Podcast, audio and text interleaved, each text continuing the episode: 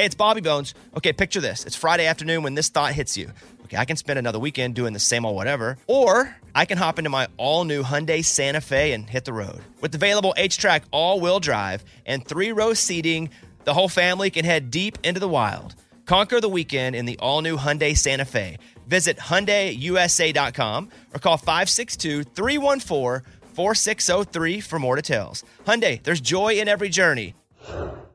So, finances are very important, and the importance of finances can be helpful to know at a young age. And that's where Intuit comes into play. Intuit helps you take control of your finances through products from Intuit like TurboTax, Credit Karma, QuickBooks, and MailChimp. Intuit has helped 100 million people live their best financial lives. Visit intuit.com to start living yours. That's intuit.com, I N T U I T.com to start living yours. Let's get into it.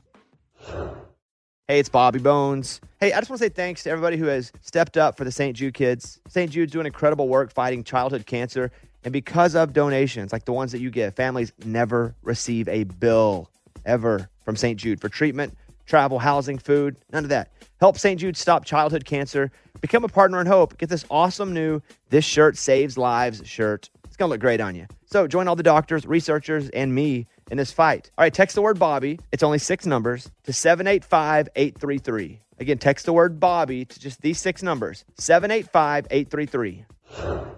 This is the year to stop overpaying for your family plan. So choose a straight talk wireless family plan. Unlimited data, talk, and text on a reliable 5G network. And you can get a new line starting at $25 per line per month for four lines, plus taxes and fees and no contracts. That's good decision making. Available at Walmart and on straighttalk.com. Family plan discount with four lines, all on the Silver Unlimited plan. Not combinable with auto pay discount. In times of traffic, your data may be temporarily slower than other traffic. Video streams at up to 480p.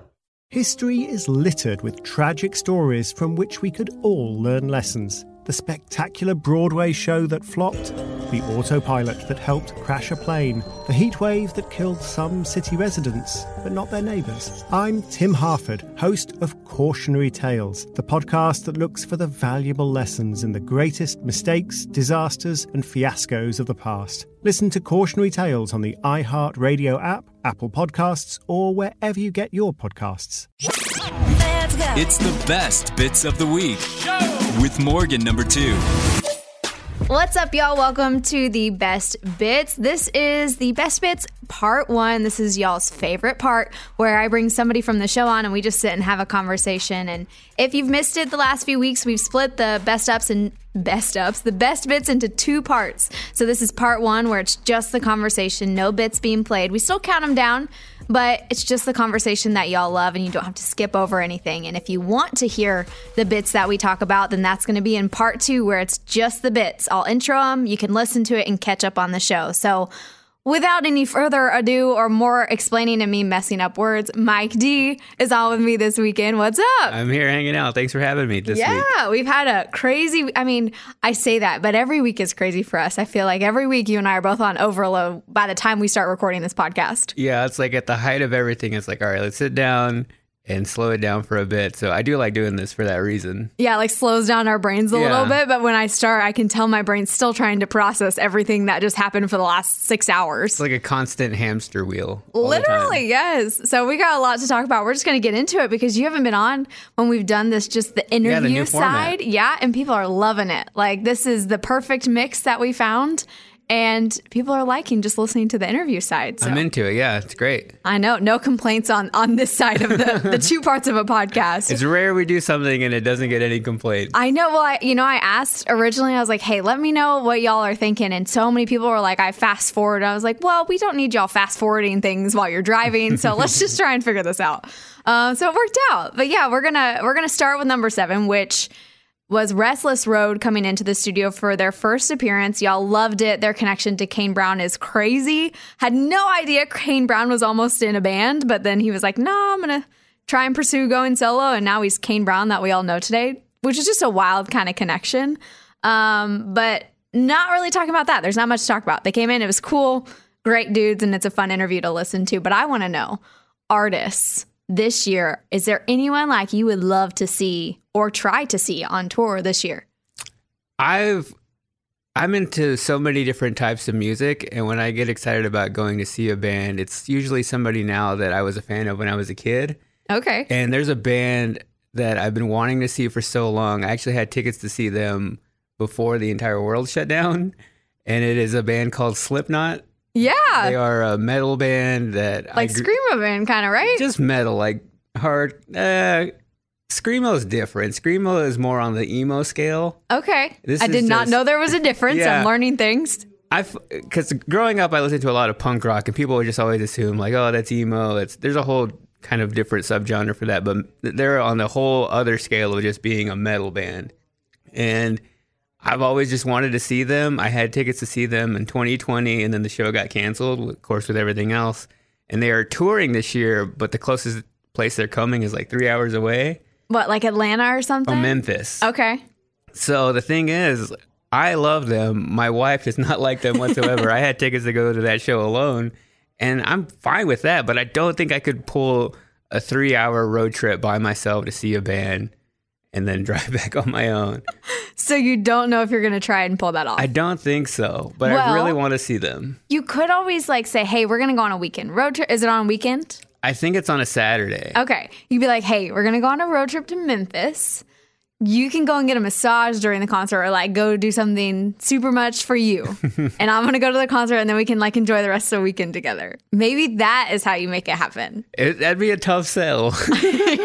It's true, like doing a massage in a city you know no one and you're Yeah. like, what are we doing here? Yes, that's true. But no chance she'll go to the concert with you. no chance. Because Slipknot does, while they are, like you say, a metal band, they do scream some in their songs, correct? Yes, but what I like them for is they also have like the melodic side of them. Their lead singer is also just a really good singer, so it kind of blends that. Here's an actual melody combined with his really gruff screaming. And then the show aspect that I love from them is they have pretty crazy mosh pits. and that's something I haven't done since, I mean, probably, yeah, two years. And that's just fun to me. I still remember the video of you on your Instagram story when Yeah. you went to a concert by yourself. Again, similar scenario, and there was a mosh pit, and you were in it, and you were like getting all wild and crazy on your Instagram story. See, I'm the only one out of everybody in our group, my wife, that likes that kind of music.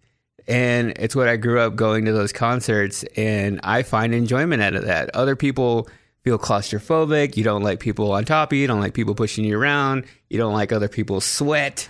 But for me, that's fun. Like going to a show and people are getting thrown around, and it's it's all in, in fun. I think is what some people don't realize. Like nobody's angry in any way. Nobody's pushing you because they're mad at you. It's just a collective, like this little community of people. If somebody falls down, you pick them up. You don't do anything with the intention of hurting anybody. That's just how that music scene is. And that is something that makes like your serotonin spike. Like you're like, this is what I crave to do. I remember the first concert I ever went to. I was like 12 years old. It was the Vans Warped Tour.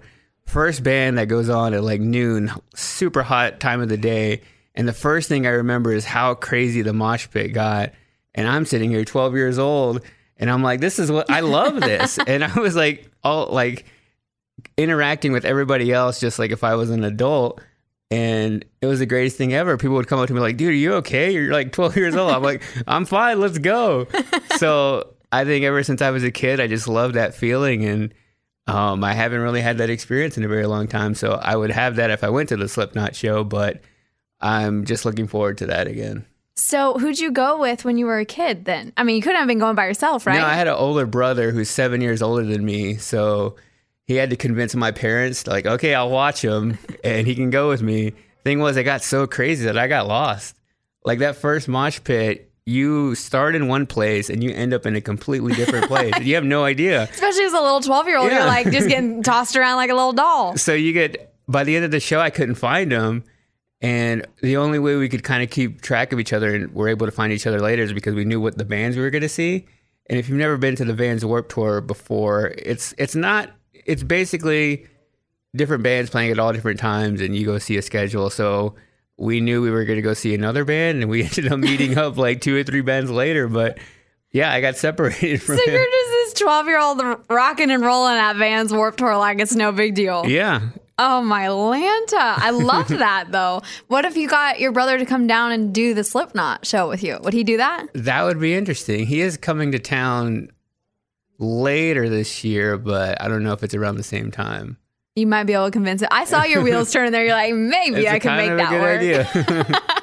well, it sounds like you two like are similar on that level, and you'd both enjoy that show. yeah, that's where I got that entire side of my music taste was from him. Yeah. Yeah, for sure. I mean, it's hard to like that's such a wildly different genre that if you don't like it in some form, it is hard to attend, right? Yeah, for sure. So I see how your wife is like, I, there's no possibility. Like, it's funny because my boyfriend does not listen to country music mm-hmm. at all. Like, is not his his vibe. He likes hip hop and rap and and all that.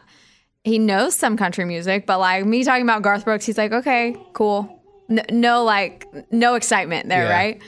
And so when I ask him to go to concerts and stuff with me, he will. But there's sometimes where he's like, I don't need to go to that. But when he knows I'm excited, he's like, I'll go and I'll hang out with you. Yeah, but yeah, but like what you're saying, I think country music is the opposite way that you can go and it's Enjoy it. Like you can go and enjoy it without being a fan of that type of music. I don't think it works the reverse on the kind of Mm-hmm. Well, music. no, you're not in a mosh pit. That's gonna- the difference. Because it, it's also because it's so loud and a different environment, so you just can't go into it the same way. Yes. Well, and it, it's funny too. Like, I, I do think there's certain genres that you can deal with if you don't like, and there's certain genres that you're like, there's just no chance. Yeah. Like, you cannot convince me to go to like a full on Screamo concert. About anything else you can convince me of, especially after I did, like, back when I worked in Wichita, I photographed um, several, like, um, you call them pop rock? Pop rock? Pop punk. Pop punk. Yeah. Several of those at like our big arena, but the big one that I photographed was, was Foo Fighters. Oh yeah. And after that concert, I was like, I had no idea I actually like rock concerts. I was mind blown at like how fascinated I was with the whole thing. But it's also Foo Fighters, right? Like they are so insanely different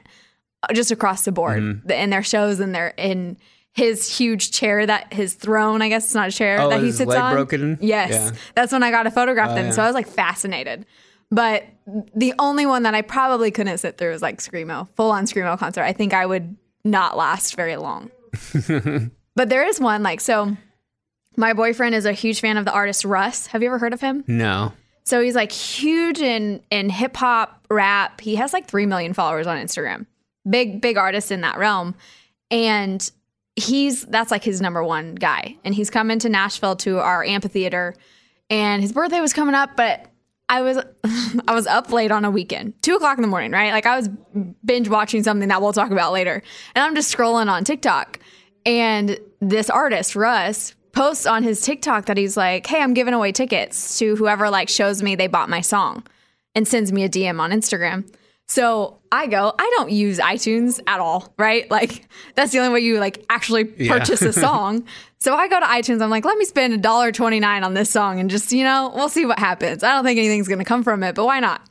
I bought the song that I'm never going to listen to on iTunes, screenshot it, send the DM to this artist Russ, and the next day, like probably, I don't know, 18 hours later, he writes me back. He was like, "Deal, y'all are in. Here's your tickets." And my boyfriend, I couldn't. Even, when I tell you this was a supposed to be a surprise for his birthday coming up in like three weeks, I could not. I, I lost my mind. I didn't. I don't even know this artist, and I got so excited because I'm like, did that really just happen? Like, did I just win something for him? And I didn't even think that was gonna happen. So he like wrote me back. Now we have like free tickets to his amphitheater show coming to Nashville, and my boyfriend was freaking out. So you told him surprise early. Yeah. I didn't last. I literally lasted one second before it came out of my mouth. How is he though with if he has a surprise for you? Like, can he keep it in? Does he save it? No, like once he buys me a gift, like last Christmas was a great example. When he buys me a gift, as soon as it comes in, he's like, "You can open it now," and I'm like, "No, I want to open it on Christmas or like when we're supposed to be opening it." And he just loves he he doesn't have a lot of patience in the aspect of gifts. So I think he appreciated that I told him ahead of time.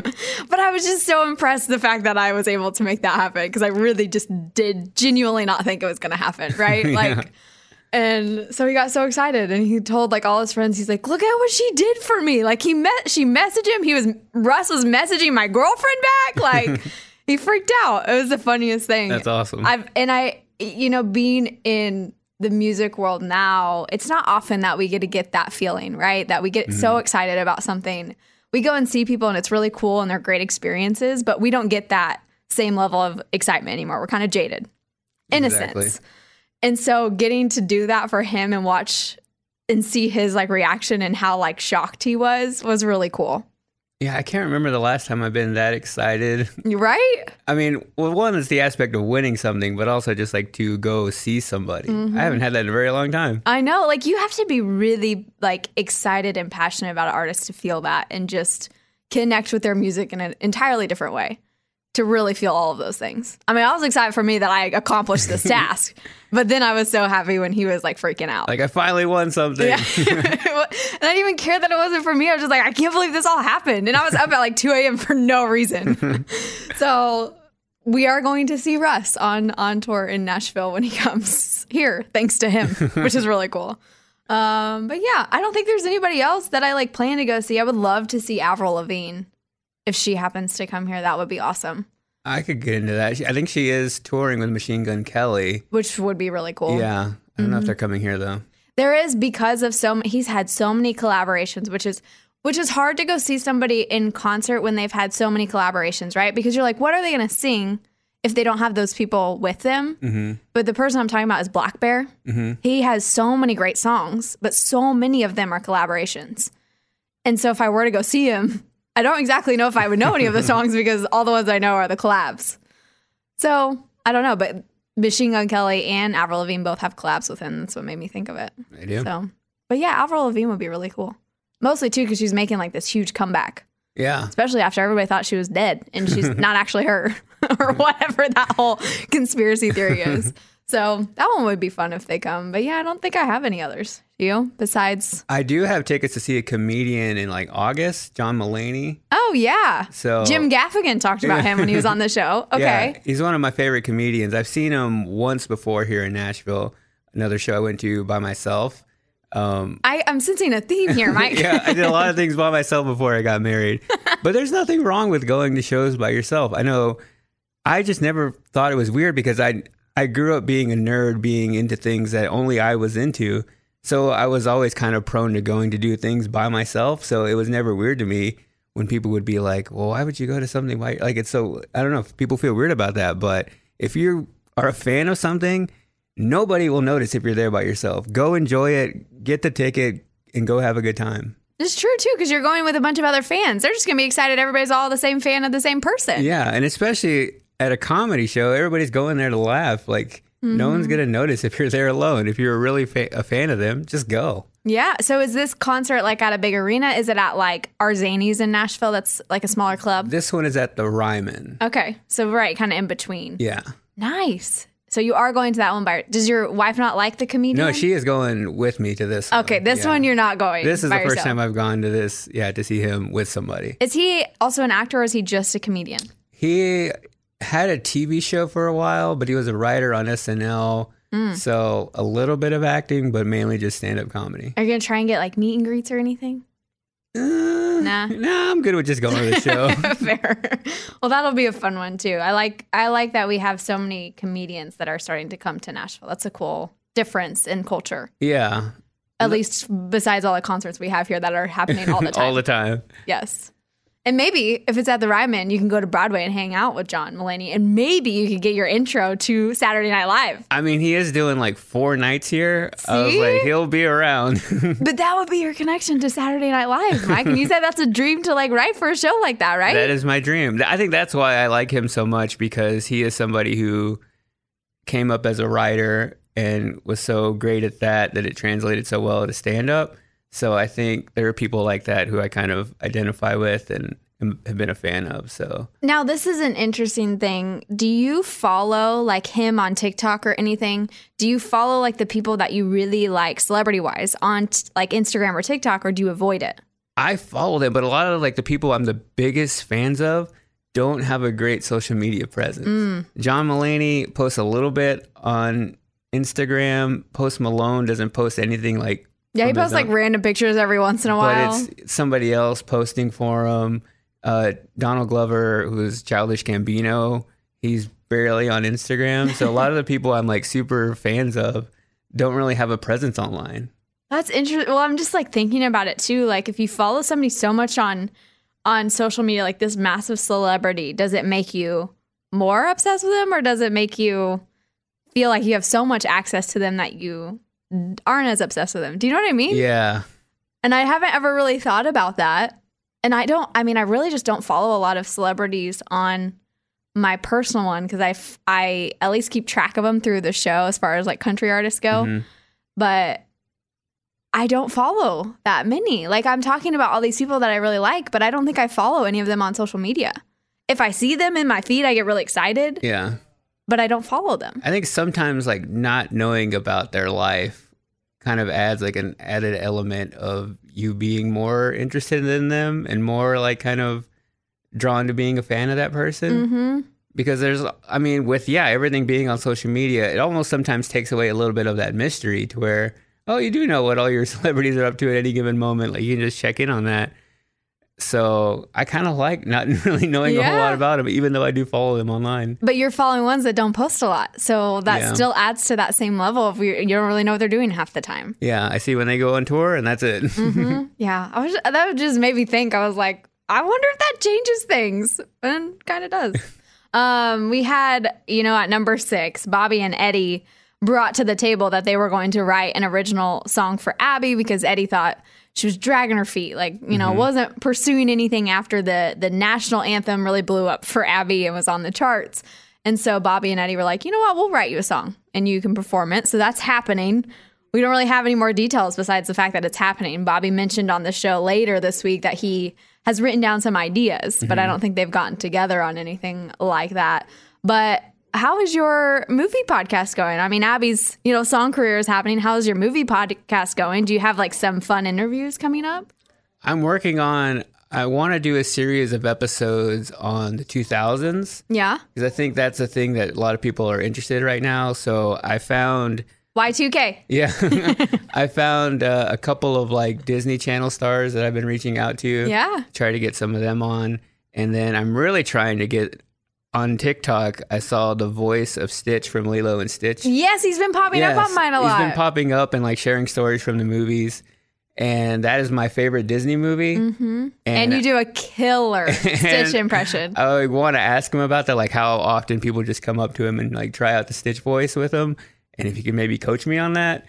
Um, but yeah, I want, I'm trying to get him on the podcast. Have you found a way to reach out to him yet? yes, I think Okay. I found a way to get him on. If he'll now, I just have to see if he's down for it. I feel like he would. He's pretty. He seems very open to the idea of TikTok, and when people are open to the idea of TikTok, they tend to be open to other things. Yeah, that's been a, a pretty good tool for me. If you see him posting and talking about those things on TikTok, it's an avenue to ask him, like, hey, because sometimes I want to ask about the thing that I was like a fan of when I was a kid, but mm-hmm. you know, they're trying to promote what they're doing now. And sometimes it's weird for some people to go back and just talk about old things. But if they're already posting about it, that's like kind of your window in. Like, okay, like they're down to talk about it. Exactly. So I feel like he, you could get him on because he's talking a lot about it. Yeah.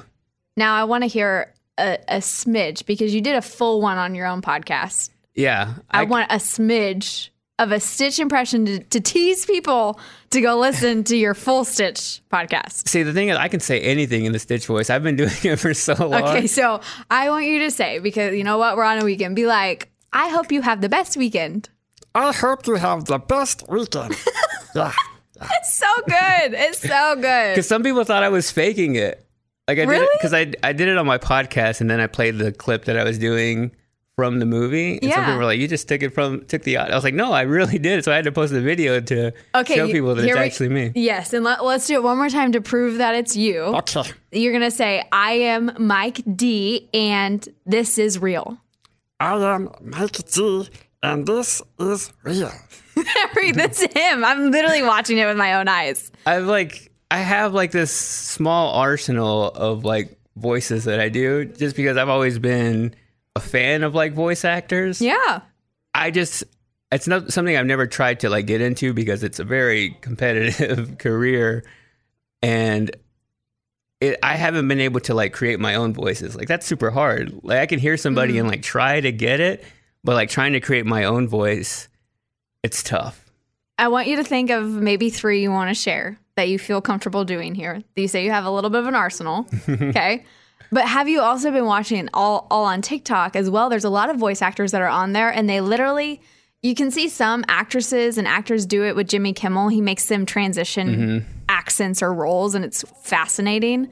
But there's also voice actors on TikTok, and it pops up on my For You page of them literally like just transitioning so quickly from actor, like different Yeah. roles that they've done. I love watching those. It's so fascinating. Yeah, I'm like, how is that all coming out of your mouth? we all just love impressions, Uh-huh. and so I could just scroll through. There's some, yeah, some of my favorite ones. There's so, this one guy who does a Howard Stern impression. Sounds exactly like him. Really? And I just get, I just love every video. it's so fascinating to me that people can can totally interpret somebody's work and just nail it, just like you're doing Stitch. especially with people that like you don't like if somebody did a Bobby impression, that would be super impressive. It's like the people who find impressions that nobody else has done before that I find the most interesting. Mm-hmm. That you're like, oh, I didn't even realize that person talked that way. Yep.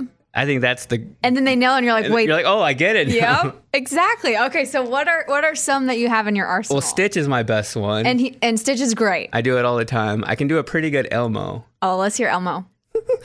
Hold on. I got to think of what I say.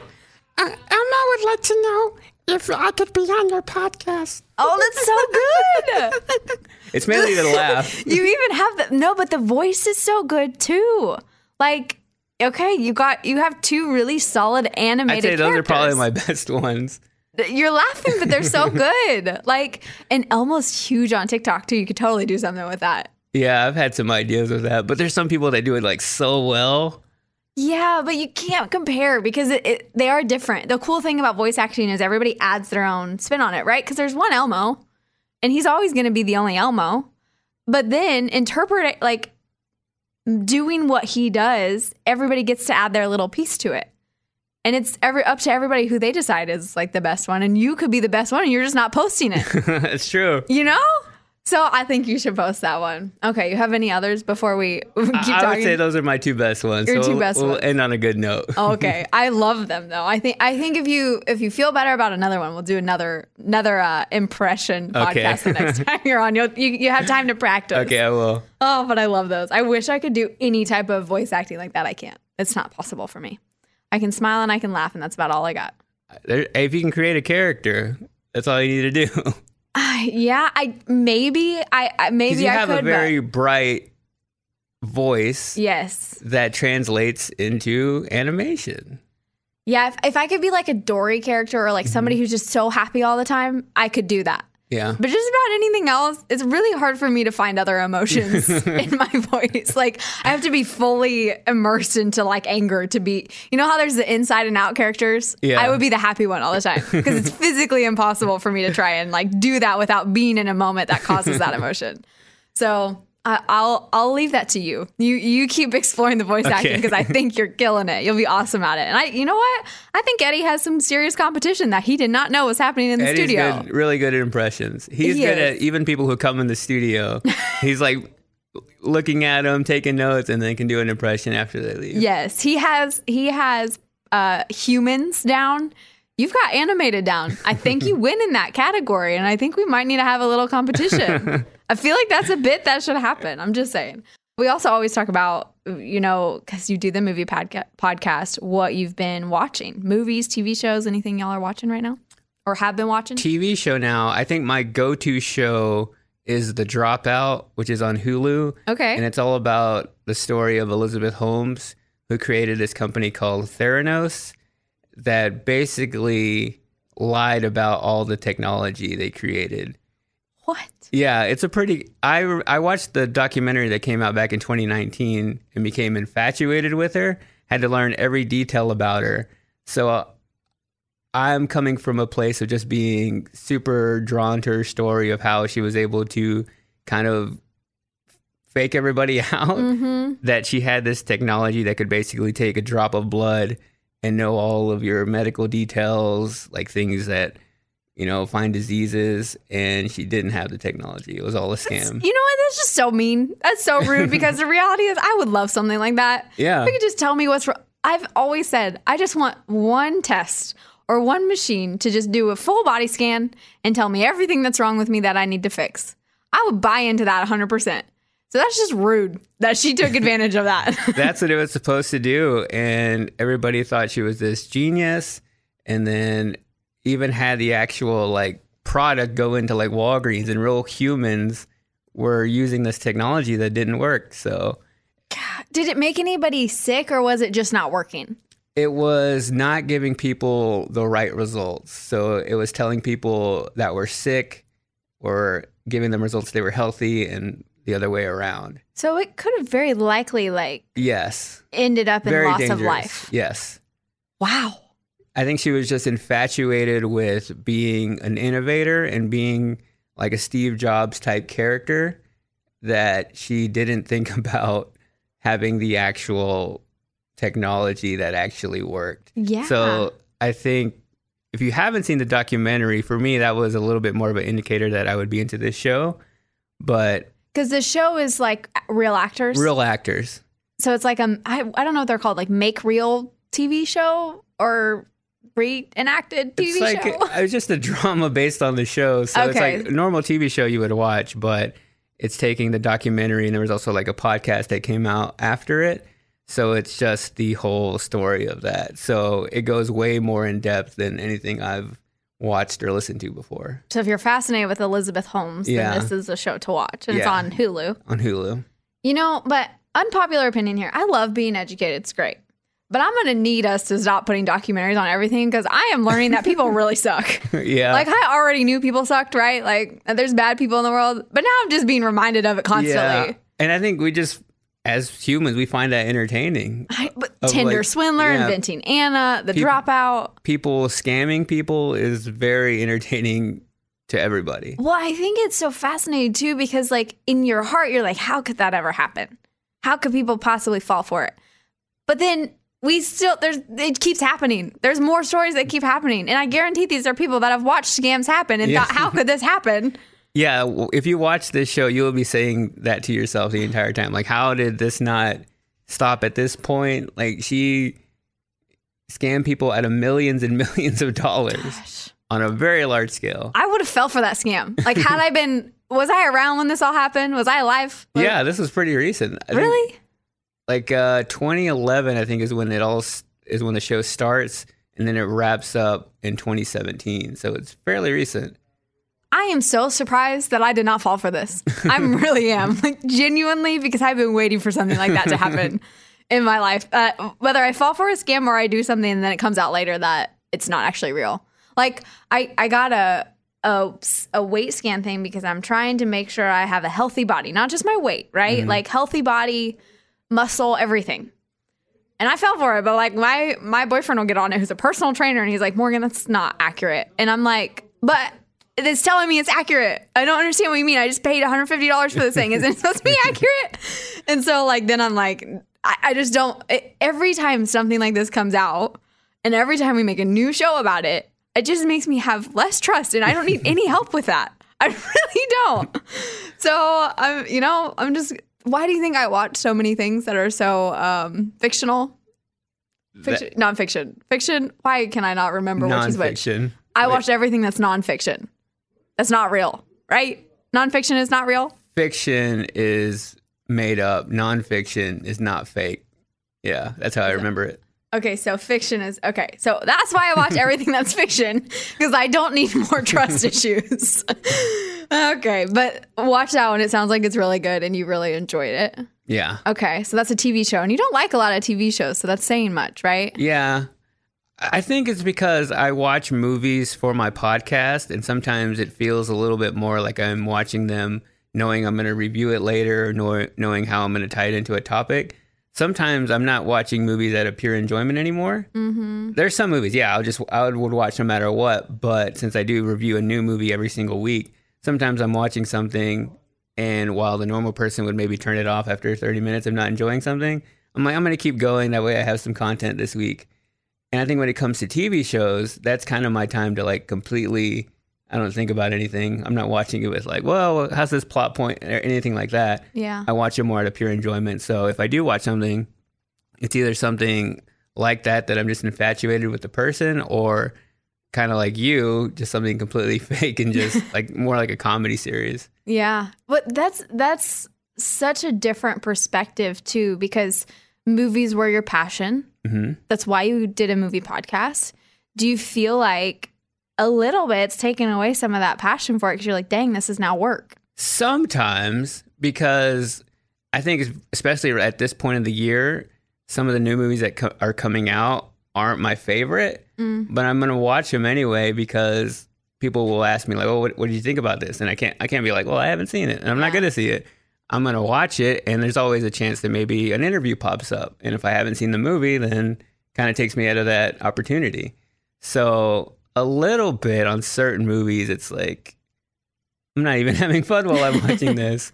But I think everything that I still go see in theaters, I still, even if I don't love it, the idea of going by the end of it, I still enjoy it because I just love that experience. Well, that's a good thing too. I think that's a, a good thing for people to realize because we are in this part of society where following your passion is becoming a very well known thing, right? That's what everybody's encouraged to do. Sometimes it's hard for people, but like you followed a passion, and that's a real accurate result of following your passion. Like, yes, it's still, I love movies, it's still exciting, Yeah. but there are still times that it's work. Yeah. I think that's with, I mean, just anything. Like, it mainly comes down to like doing a podcast because you do a podcast, you're doing an episode every single week.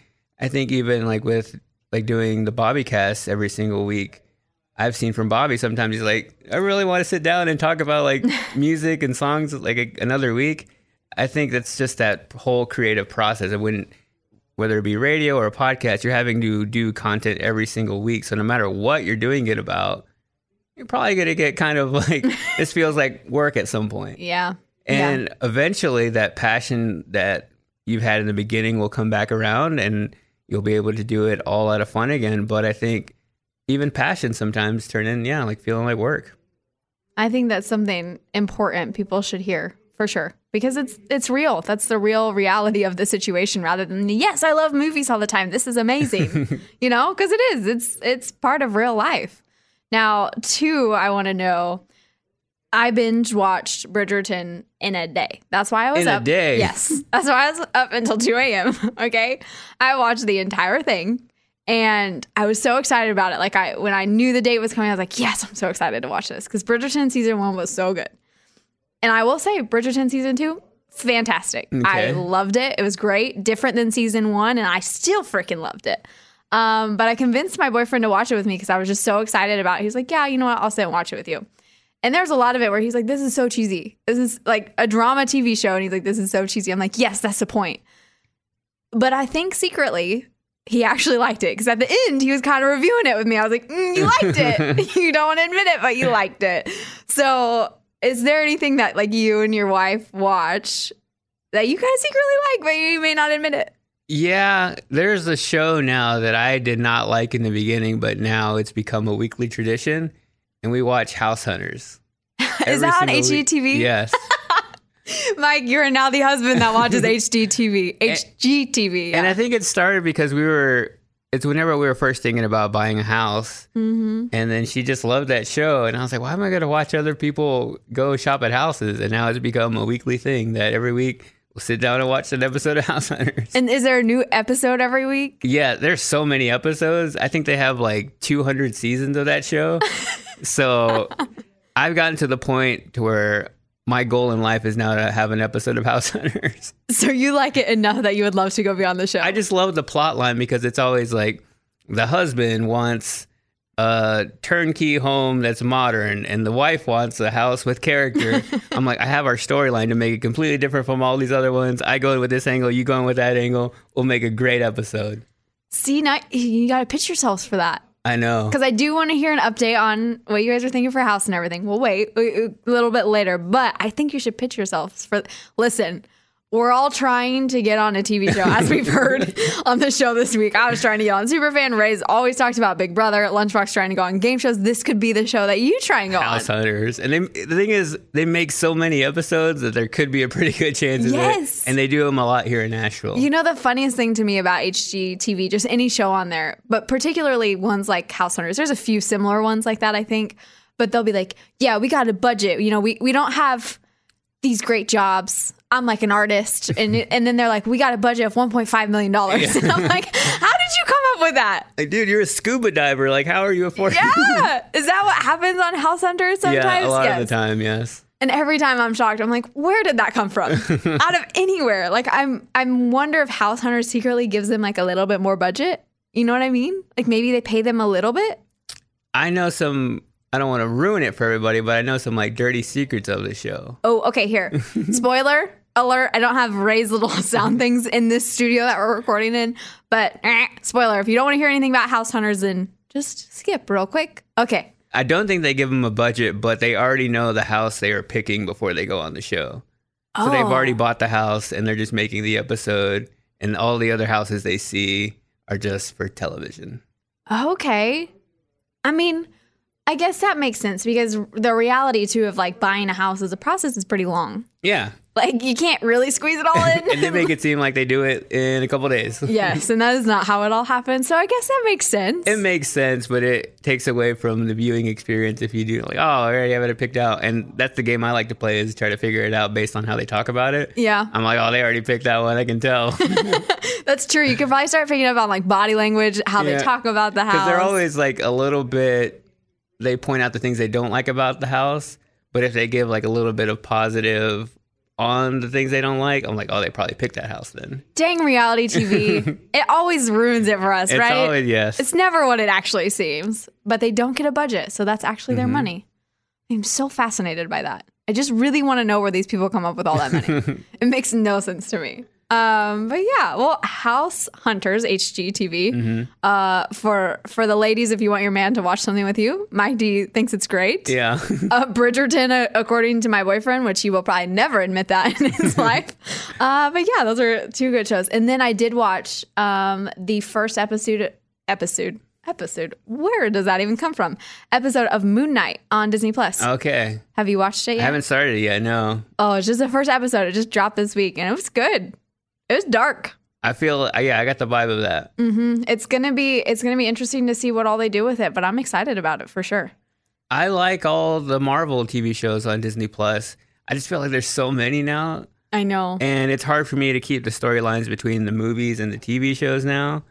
I feel like the first time in my life I'm having a little bit of like series burnout. because Really? Everything's getting a TV show now. Oh, I love it. I'll watch. I'm I'm like the perfect sucker, Mike. I'll watch all of them. I've watched all the Marvel ones. I've watched all the Star Wars ones. I'm like the perfect sucker. Because I've up to this point seen every Marvel movie, and I want to continue that streak. But now there's all the Marvel shows, and they're tying back into each other.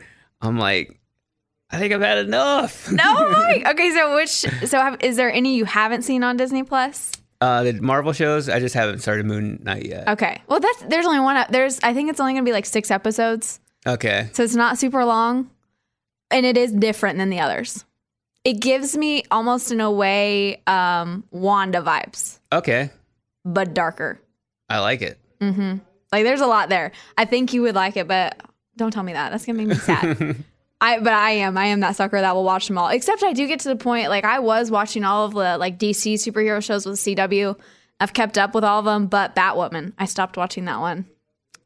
I for the like first time in like three years, I actually stopped watching a show, and I was like, I just can't do it anymore. Dang. And it wasn't even that it was necessarily bad. I was just like, I, I don't care. but like, I still watch Flash, and it's not necessarily the best in the later seasons, but I'm still interested in it. But yeah, I'm just I'm still stuck on the superhero kick. I think I was I was so bur- I I never had any of it for like 26 years of my life, and now I can't get enough of it. Is a problem for me. Yeah. And whereas you, I grew up on all of it, Yeah. and you're like, okay, I've had enough. But I'm like, no, give me all of it. I think I just I have gotten more into the DC side than the Marvel, I would say. I'm more excited about the DC stuff coming out. Did you see that the Flash, the movie DC Flash, the guy got arrested? yeah, Hawaii. Mm. He's. I think it's the second time he's been in trouble Yeah. in the last year. Wild. But I, I am would- looking forward to that movie. yeah, his movie, right? Yeah. He, there's a Flash movie coming out. There's also the is it the Adam movie with Black Adam with the Rock. Mm-hmm. Yeah, I've been waiting for that one. What other ones are coming out? Obviously, the Doctor Strange, the Marvel one. That's going to be another huge That one. that one I'm only interested to see now after Spider-Man: No Way Home. Mm-hmm. I think before that I was like, I don't care about another Doctor Strange movie, but now I'm like, I gotta watch that one. Yeah, and I think that I think it those two are just going to be some of the really big ones in this whole new phase of Marvel. Is Yeah. my guess.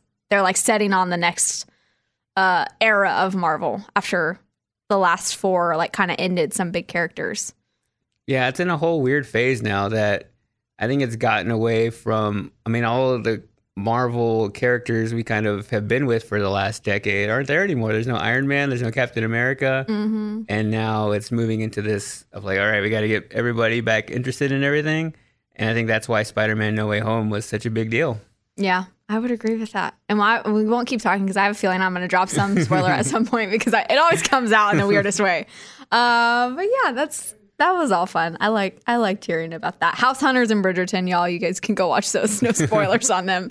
Uh, besides the one that Mike dropped, and we we warned you. Um, at number five, Lunchbox confronted his neighbor over the broken down car, and that was a a whole thing. Lunchbox and his neighbor situation is just so interesting. Um, but I want to hear like kind of a life update from you, Mike. Like, how are you and your wife, Kelsey? You guys are coming up on your one year anniversary Yeah, of marriage. yeah. I think we're trying to think of how to celebrate that now. Mm. And I don't know. It's, I feel like the first year is like the one that you celebrate the most. Very true. Yeah. and it's weird because it hasn't felt like a year yet. like it's just kind of flown by. So we're like, oh, we're about to be married for a year. Like, what do we do? I mean, I thought you guys had been married longer. Like before we came on this podcast, I told Mike, I was like, has it been two years or is it one year? And he's like, no, it's just one. It feels like it's been longer than that. It does. pandemic making me have serious brain fog of everything. Um, but so there are the certain like uh, materials that are associated with year anniversaries of marriage. Have you ever heard about that? No. Like paper or um, I don't know. And I say material. I don't really. The only one I've actually ever heard of is paper, and that's because of friends. Um, but it's actually a real thing that there's like certain materials associated with each marriage anniversary. So you could look into that, and maybe you could do something around it. Yeah. Or it's like the gifts you're supposed to give. I don't know. I'm not married yet, Mike. I haven't figured it out. yeah. I think we're trying to decide on what to get each other. Of like, do we go like fancy? Do we just get something like more heartfelt? Maybe go on a trip. I think we're planning a trip for the summer. Okay. That's like kind of around that whole thing. Yeah, because okay. we like we loved where we went for our honeymoon, but I think we wanted to do something a little more tropical. We didn't have the time to do that when we did have um, that vacation that year. So I think we'll plan our one year anniversary like summer trip Mm. and have that be like the big, the big one. little celebration of Yeah. that. Oh, that'll be fun. Because on your guys' honeymoon, y'all went to Arizona, right? Yeah, Yeah. So maybe somewhere tropical like Hawaii. that's what I'm thinking. Yeah. I love Hawaii.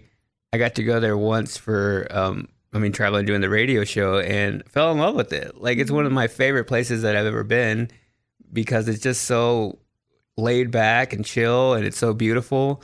And my wife hasn't been there. So I was like, let's go to Hawaii. That's like number one on our list right now. and are you guys both like tropical people over like colder weather? I'm not at all. Like, I don't really like going to the beach and like, I, I get there and I don't know what to do. but Hawaii, I felt was different because it's a completely different vibe. And there's just something more to the whole like vibe of being there that I'm able to enjoy it and relax and being able to take it in. Because normally I can't really go to a beach and have fun. I get there and I'm like, when are we going home? Well, there's also like, you know, volcanoes. There's also hiking. There's like road trips you can take within Hawaii that are more than just hanging out at the beach. Yeah, For I'm, sure. I'm into the hiking aspect of going and exploring and seeing like a terrain that I couldn't see here. Mm-hmm. And then my wife is more of like chilling on the beach and hanging out. So, so you may go on your anniversary honeymoon, but you also may be doing activities separately Yeah. while on that. I don't think there's anything wrong with that, though. I think that shows that you guys are very comfortable in your relationship to be able to go and explore the things that you love while also doing things together. And I think uh, I get that too. Like when I go to places, I like going for like runs and I'm able to kind of take it in that way because you can see things that you wouldn't normally see. Mm-hmm. So I think I could be able to absorb the entire like countryside of Hawaii that way. Yeah, for sure. You'll go on these long runs and you'll be like, Where'd you go? You're like, I saw all these things. Yeah. I feel like in Hawaii too, you can find some really cool like caves or different things. Then you're just like, where am I? It Yeah. feels like a different planet. I like when I see people doing different TikTok videos of traveling, I'm so fascinated because I'm like, it, it doesn't even look like it's Earth. When they do things like I, I just saw one that was in Jordan, the the country Jordan, I think. It's, Hmm, if it's not, don't come at me. Um, but it looked like it was like out of a Star Wars movie. I'm like, that's doesn't look like Earth. And I think it's so cool. And I'm like, I want to go there. You know what I mean? Yeah. Especially like to wherever you live, you get associated with that landscape and the things that are there. And Tennessee has some really cool mountains and some things here, but like you get associated with it when you live there long enough that traveling to another place, you're like, what is this? We actually live somewhere that this is where I can go and hang out. I feel like Hawaii is one of those. Like Yeah. You're fascinated with what it is. It's like the the mysteries of life that everything looks so different just by traveling on a plane five hours, right? Do you ever think about yeah, that? it, I like going to those type of places. of, That like, really make you question. You're like, what is life? to where I forget where I'm at. Like we went to New York pretty recently, and even New York feels like you're in an entirely different world because there's so much going on, and it, it feels like everybody who's there has like a very like specific purpose, and Mm-hmm. it doesn't feel like you're even in the United States. right? And you're like, there's no way this is all connected. there's just no way. We're planning, hopefully, for our, our vacation coming up this year, whenever it is, we're hoping to go up to Oregon. Mm-hmm. And I've been dying to go to Oregon for years because I'm so fascinated with their nature and their hikes and all the crazy waterfalls and stuff that they have. So that's something I'm planning on doing. And I think it's very similar in the fact that when I see videos and pictures of them, I'm like, that doesn't exist. There's no way. it's like out of a movie.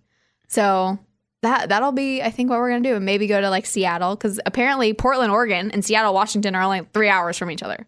Did not also know they were that close.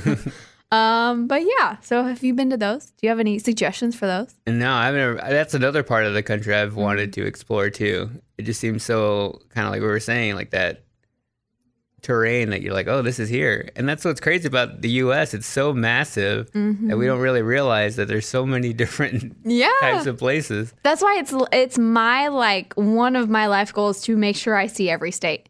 Even if I don't ever go back, if I see them at least once in some capacity, I will feel so good. Do you know how many you've been to? I have been to I don't know my exact number, but I've especially after like last year I've completed the Northeast. Mhm. And I've been pretty much everywhere in the South living down here and I've been to a lot in the Midwest. It's really the West Coast that I haven't really Yeah, conquered. same. And it's only because it's such a long flight that you need more travel time to go. And that's hard to get, right? Like it's hard for a five hour trip somewhere and then you only have two days to explore. And then you don't feel like you get a lot out of it. So that's why I'm hoping like accomplishing Oregon for like our hopefully week vacation we have later this year. I can actually see some things in Oregon. But yeah, just not a lot of the West Coast. I've I've flown into Los Angeles, flown out when we went to Hawaii when I was younger, but I really haven't been to California at all. Love to go to like Utah or um, Nevada, some more like the actual Grand Canyon. I've been to Las Vegas, but that's not. I don't feel like that's an accurate representation of that state. Like that's a cool city. It's like when people come to Nashville and you're like, it's really cool, but then we also have the Smoky Mountains. You know what I mean? Yeah. it, it just I feel like I need a little bit more of it when I feel like I can go somewhere and explore the really cool nature aspects of the state. That's when I feel like I've seen it because I can go and eat really good food and that that's fun for me. As long as I eat somewhere really good one time and then I explore the rest of the nature, I'm happy. That's like my vibe. Does that make sense? Yeah, I get it. so yeah, so Oregon and, and Washington is the plan, and your guys' plan is hopefully Hawaii hopefully Hawaii or somewhere tropical. somewhere tropical. What about snowboarding and skiing? Do you like like snow places? No, not really. Really? You you're such an active person. I would have thought that might be a thing. I've just never done it. Like I growing up, I thought snowboarding and skiing like seemed fun, but it seemed like so of like something that would never happen to me because I could never see my family one affording to go on to like a ski trip or anything like that, or just being in a place to where I would go and that would seem like fun. Would, do you feel like because you lived in Texas, I do feel like there's more beaches in Texas too. Do you feel like that was more of what y'all did was go to beaches? Yeah, if we went to anything, it'd be like probably a lake. Really, Yeah. we don't have a whole lot of beaches, so yeah, I don't know. I guess the beaches are more at the Gulf than yeah, anything. the Gulf that's way further And, down. and where your hometown was, how far would that have been? Probably like six hours. Oh yeah, that's a longer trip than I was anticipating. maybe longer than that. okay, so like lakes and stuff are more your vibe. Do you, what about wakeboarding or like water skiing? No, not a whole lot of that. Skateboarding is about the only thing. See, since you like skateboarding, you would love snowboarding and wakeboarding. yeah, I probably would like Mm-hmm. snowboarding. I think you would like both. I think you need to it. explore that on some level, in some way.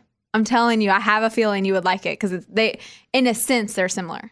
It's a Yeah. board. It's just different uh, things that are underneath you, essentially. I could try it. I think I think you do it. You'd be like, oh yeah, I love this. This is true. Um, but yeah, okay. Any other ex- exciting life updates? What about the house situation? You were mentioning that.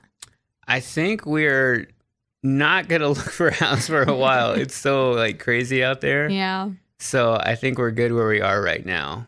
And y'all are renting, Yeah. right? Okay. So just seeing where life goes. You talked about a dog.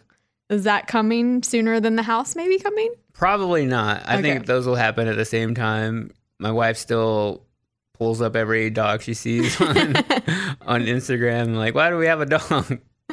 She's like waiting for that moment to Yeah. happen. Well, at least you guys are getting to enjoy the honeymoon phase of everything for as long as you possibly can. Because once you buy a house, you get a dog, everything, some more responsibilities kick in. And you're like, okay, that's a lot more.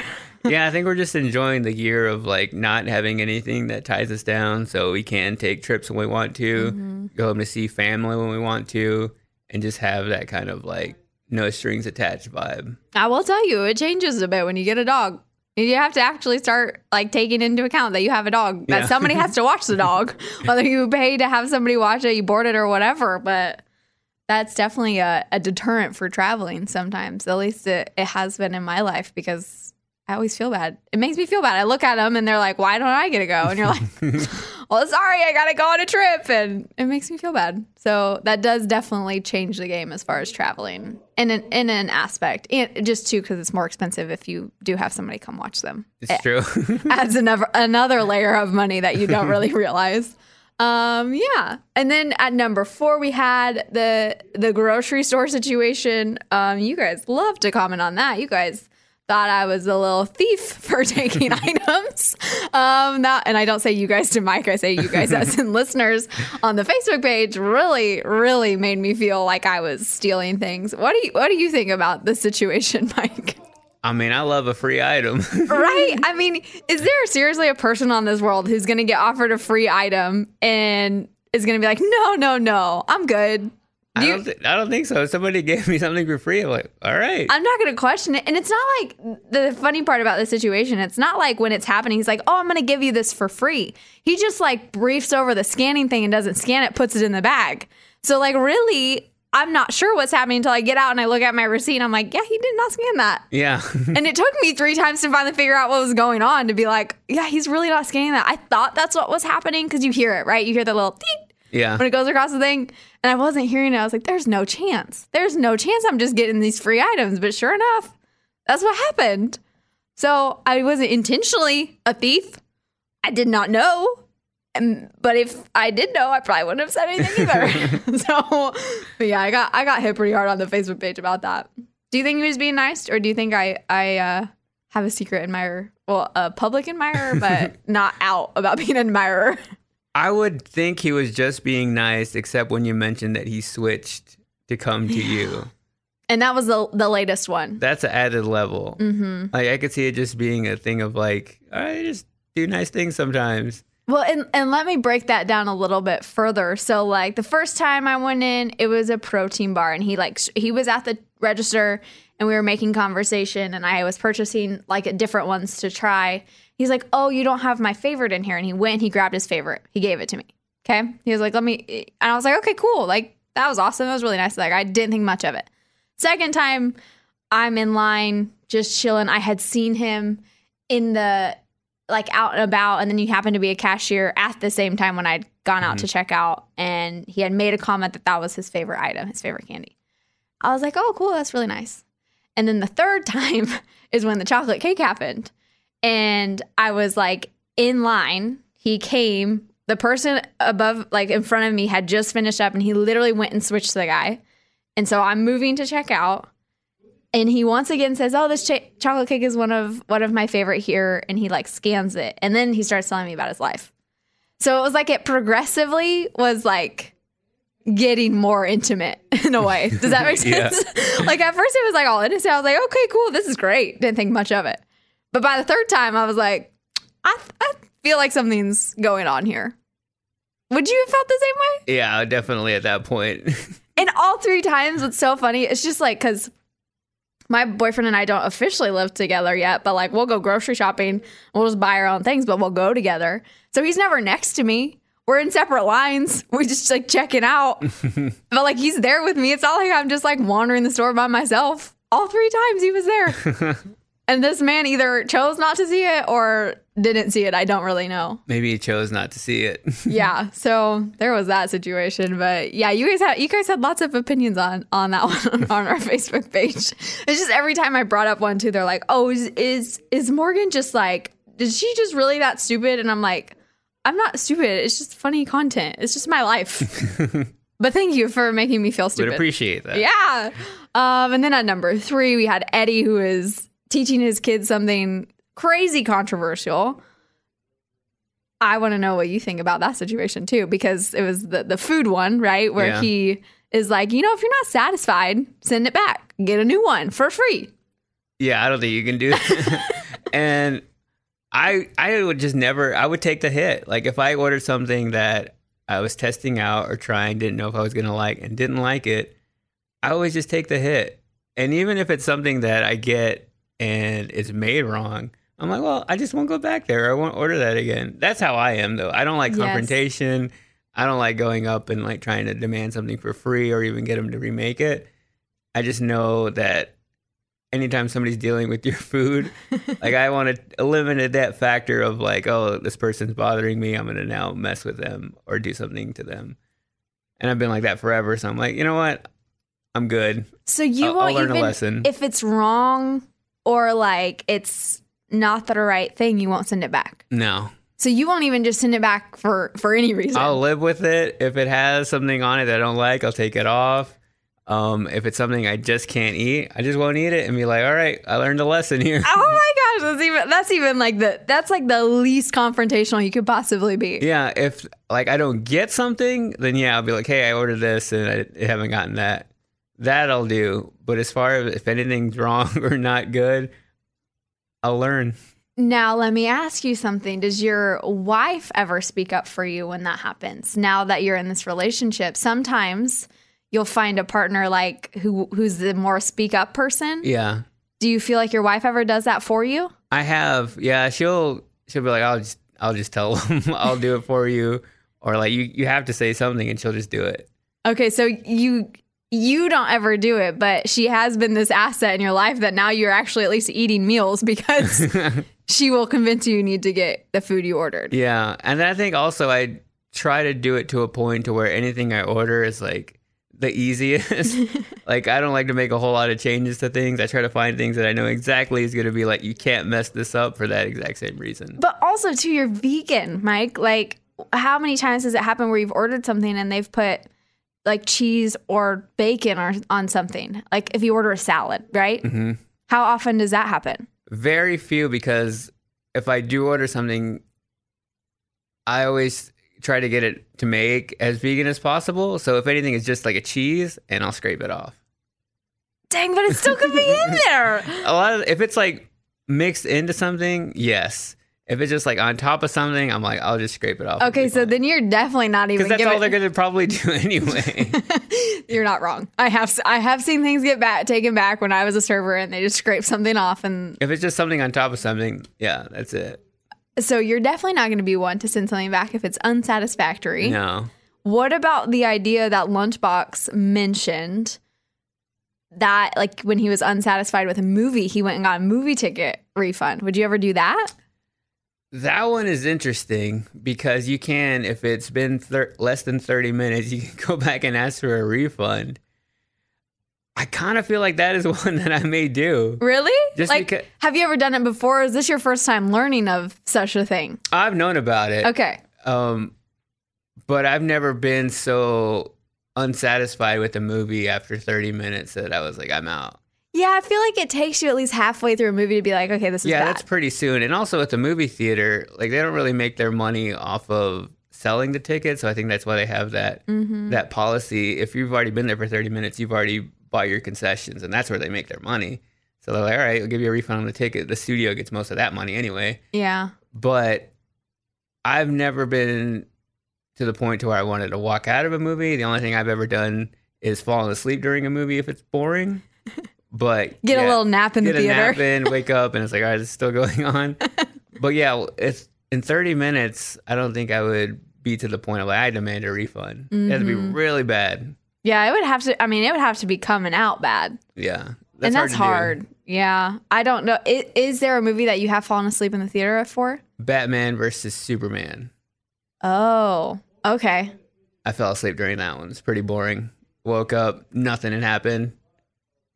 That'd probably be the only movie I got close to being like, I'm gonna leave. Did you fall asleep pretty much through the whole thing, or was it like halfway and you're like, I'm just gonna take a It nap? was probably about 40 minutes or so into it. Oh, yeah, that's I've pretty wait- bad. I've been waiting for all this action, waiting for all these things to happen. Nothing happened. And then fell asleep for uh, probably only like 10 minutes, 15 minutes at most. And then woke up and yeah, not a whole lot got better. Oh my gosh. I mean, yeah, that's that's pretty bad to fall asleep during a movie. That's that's when you know it's bad, but I would agree that it takes a long time to finally figure out if you don't like a movie. It typically takes me the whole movie to be like, I don't think I like that. I can tell within 20 movie 20 minutes if a movie's going to be great. Like that's my first indicator. Like if I watch something that I was excited to see, within the first 20 minutes I can know if this is going to be a good movie or not just by how the story's already developing, how I can see the story progressing. I can get it in the first 20 minutes. So but it's also just yeah. yeah. That's just how I watch a lot of movies though.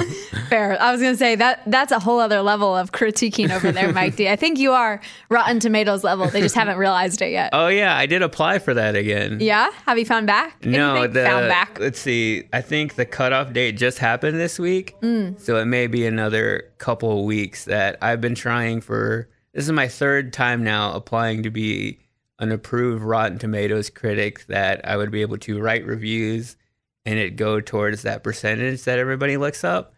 And I've always just wanted to have that because that's kind of how I got into reviewing movies is I would always look them up on Rotten Tomatoes like everybody else and I wanted to be able to contribute to that because the whole reason I got into critiquing movies and reviewing movies was because of Rotten Tomatoes and I know I already have my own platform where I can talk about movies and you know give my reviews and connect with everybody who listens, which has been the funnest part of that. But I feel like it's like this added level of validation if I could actually contribute to that score and have that. like, Yeah, hey, I'm an approved critic. So my third time trying out, the only thing that's held me back that they've said they've I've not been approved of is that you have to be able to prove that you've been doing it for two years. And my most consistent form is my podcast, which I've now been doing over two and a half years. Oh, So at this point of submitting, like they can't tell me that anymore. that can't be a reason. yeah, and I mean I've I've been reviewing stuff on the show for since I started back in 2016, but my consistent form has been now over two years. So I've been able to verify that to them now. yeah. I have all that going for me. So if I don't get approved at this point, I think it's the last time I'll ever apply.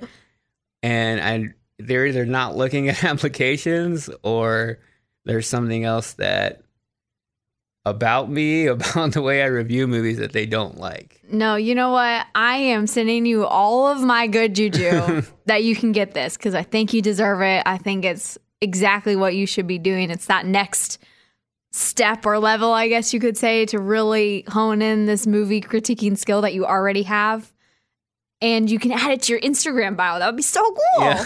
I know I'm thinking about the stupidest things, That's but I, I think, think about be so I think about Instagram bio, and if you do get approved, they send you like a little like pin, See? and I'm like, I just want the pin. just give me the pin. You're like, fine, don't approve me. Just give me the pin. yeah, just tell me. Oh man. Well, you know what? We're all rooting for you. I'm rooting for you, and I think it's gonna happen. I have just some good feeling in my stomach that it's gonna happen. I hope so. Well, I know we're all gonna be rooting for Mike D's results to come in, and hopefully we'll we'll get those super soon. Um, and that's because he deserves it because he loves movies. But Mike, I want to share with you some food worlds because people love hearing the food news, and I want to know what you think about it. All anyways, Okay.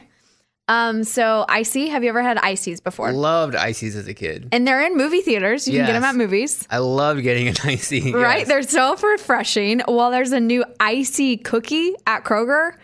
It's literally like an icy sandwich cream filled cookie with look either cherry or blue raspberry in between the cookies.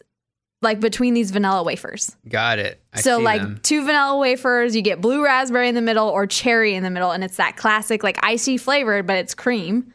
Would you eat that? I mean, I'm looking at it. It looks pretty delicious, and I love ices. There's Right? something about an icy that just hits right. But I think it's because they're cold and refreshing too. Yes. I don't know if cookies gonna hit the same way because like they're just gonna be like room temperature. But there's something about the flavor of the icy, Mm-hmm. so I'd be curious to see if they have that same kind of taste to them. Yeah. because I think that's why we. It is the the cold combined with just that I don't know the syrup flavor Mm-hmm. or something about that that just I could drink an entire icy in like one chug. Right. so Okay. good. Let me ask you this: Which two icy flavors do you like combining?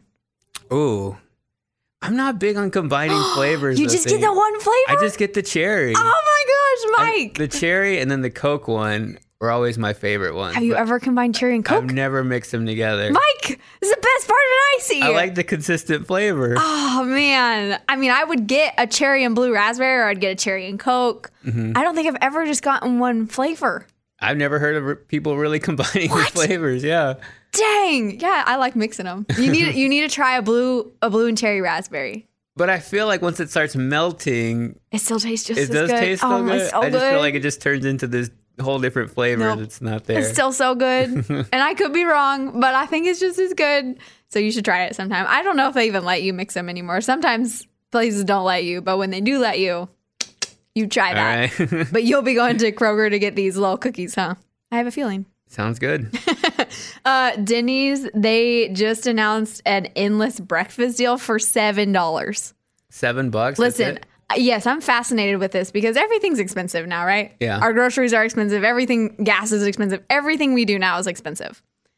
But the fact that I can go to Denny's, I can get endless pancakes, scrambled eggs, cheesy scrambled eggs, or crispy hash browns for $7 fascinates me. that is pretty insane. It either makes me question the quality of the food or um, how drunk I'm going to have to be if I go and eat this. Because I think Denny's is open like 24 hours. Yeah. But I, particularly, I love this because my boyfriend, every time we go out to eat, he orders like two meals. He can eat so much more food than me. And he'll eat two full meals. He'll eat like a burrito and then he'll have like a whole other side. And I'm like, how are you even eating that much? So, like, I could take him here and he could have eight plates Yeah. for $7. I'm that same way. I feel like I'm a bottomless pit. Is, is this just like a guy thing? I think so, but your boyfriend, trainer, works out a lot. Yes. Constantly just like burning. So And you run like Yeah. long distances. so I think and all the other things we do in our life, I think that's what contributes to me, at least Fair. for me. And I feel like I could go to a buffet and like just keep eating. so when you go out to eat, do you order two meals sometimes? I used to do that a lot, and then my wife would be like, "Why are you keep ordering two things?" and I don't do it if we go like out to eat in public, but if we sometimes we pick up food, I'll do it then. Oh, see, he does it both. really? every time. I'm like, dang, I you took away my reason for being a cheap date because I'm a vegetarian and most of the time get grilled cheese or something. and now he's paying for two people. It's wild. but he can't help it because he's like, I'm gonna be hungry if I don't. Like I'm gonna be starving, I'm gonna be grumpy. I'm like, you know what? It is what it is. yeah, because I just know how much it takes me to, to be mm-hmm. satisfied. So a lot of the times I'd be like, I'll get the bowl, but I'll also get the wrap. yeah, see?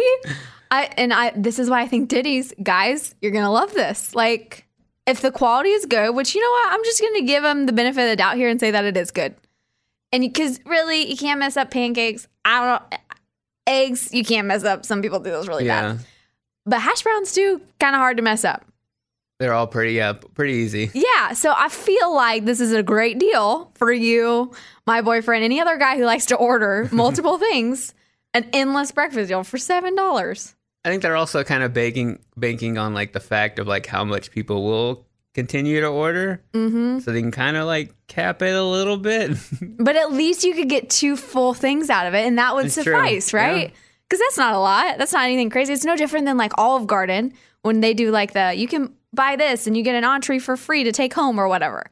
Not that people often do that, but this that would be something you would do, or my boyfriend would do. Be like, that's a pretty good deal. Yeah. you know what I mean? So I think it's cool when they do this because I do think it happens more often than not. That especially too like I don't know if you've noticed, but like some newer restaurants, I'll get something and the portion is so small. I'm like, listen, I'm gonna order two meals because Yeah. there's no way this is gonna fill me up. I have that problem too. Ordering, I'm like, I'll pay more for more food. Like I just know that I need more food. Mm-hmm.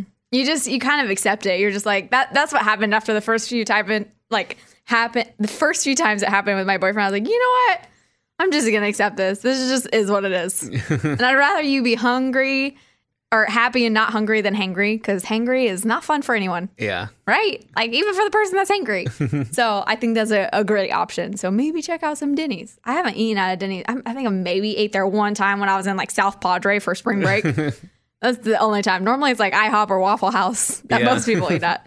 Um, and then the last one, uh, Coors Light released some chili chill lollipops.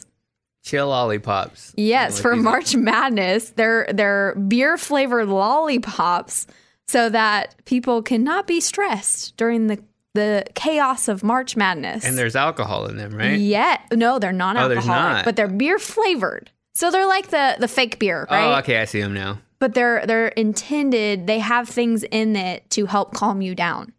Got it. Do you really think a beer flavored lollipop could calm you down?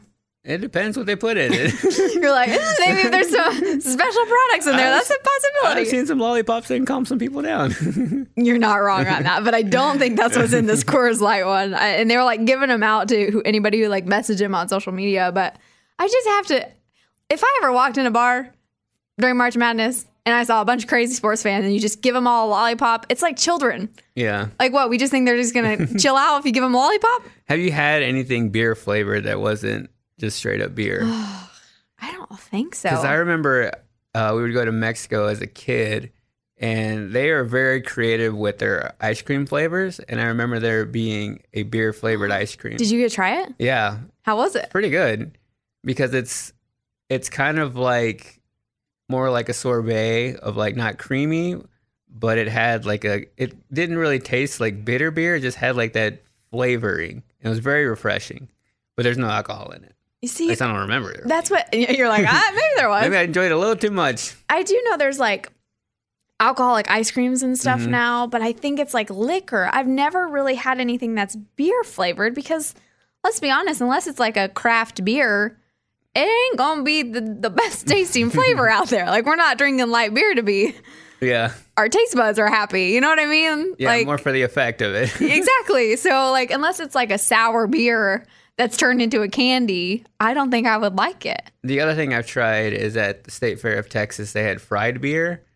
How do you fry beer? I think they made some kind of batter and then they deep fry that batter, so it's kind of like a beer ball, like a deep fried beer ball. Did it taste like beer? It didn't really. It just tasted like fried, like just so like, more of the marketing it- scheme yeah, that they got you to like, pay oh, for it's it. fried beer, but it really just tasted like a ball of fried dough. Well, I mean, I will say, like, I have made beer cheese that has beer in it, Mhm. But it's you don't taste it. Mm-hmm. Like, it adds like a tardiness to it, The flavoring, yeah. but it doesn't taste like beer. Just the same with like when you do like melting pot things, you're putting cooking wine in them. Yeah. You don't taste that. Pour it in. yeah. So I don't think I. You know, I've probably had several things that have it in there, and beer battered things. I just never knew it because you can't taste it. Yeah. but I would. You know what? If somebody gives me like a good old cherry, sour cherry beer flavored something, I would try that. I love sour beers. Really I love them. Like if I go to a brewery, I'm looking for the sour beers. interesting. Mm-hmm. I don't really know that I could name what that tastes like. Oh, you would like? Do you like like like craft beer at all? Not really. Okay, so I would say that sour beers gives it more of a candy flavoring. Okay. It's kind of the taste of it, or like a fruit flavoring. Okay. So it doesn't exactly taste like beer, Interesting. which is why I like it. okay. Like I could drink, I'll drink like a Blue Moon or something if I'm really craving a beer, but I don't really enjoy beer. The only time I use it if I'm playing like beer games. Oh yeah. It's about the only time I can drink beer. But like sour beer, I love that, and I think you would like it. Do you? What's your like choice of alcohol whenever you do drink? Just beer. Anything American. See, you would like it. You like like so you you would try the chill lollipops from Coors Light. yeah. Coors Light. You do like the basic beer flavor. I do. If I drink beer, I'll go. My go-to is like Michelob Ultra, Miller Lite, and then I'll drink Coors Light. Or then I used to drink like Budweiser. That was a little heavier. Oh yeah, you you really are like all the all the choices of the standard beers. I what like you're the saying. standard beers. And you don't like craft beer. Mm-mm.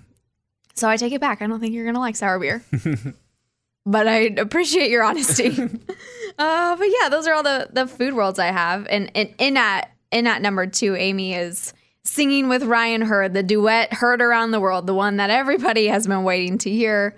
That you guys have been hearing about for so long of her practicing, of her getting advice from Abby. I mean, all the things. So if you didn't catch that, I suggest listening to the part two bits or going to bobbybones.com and watching it. If you could duet with a country artist, who would it be? Shania Twain.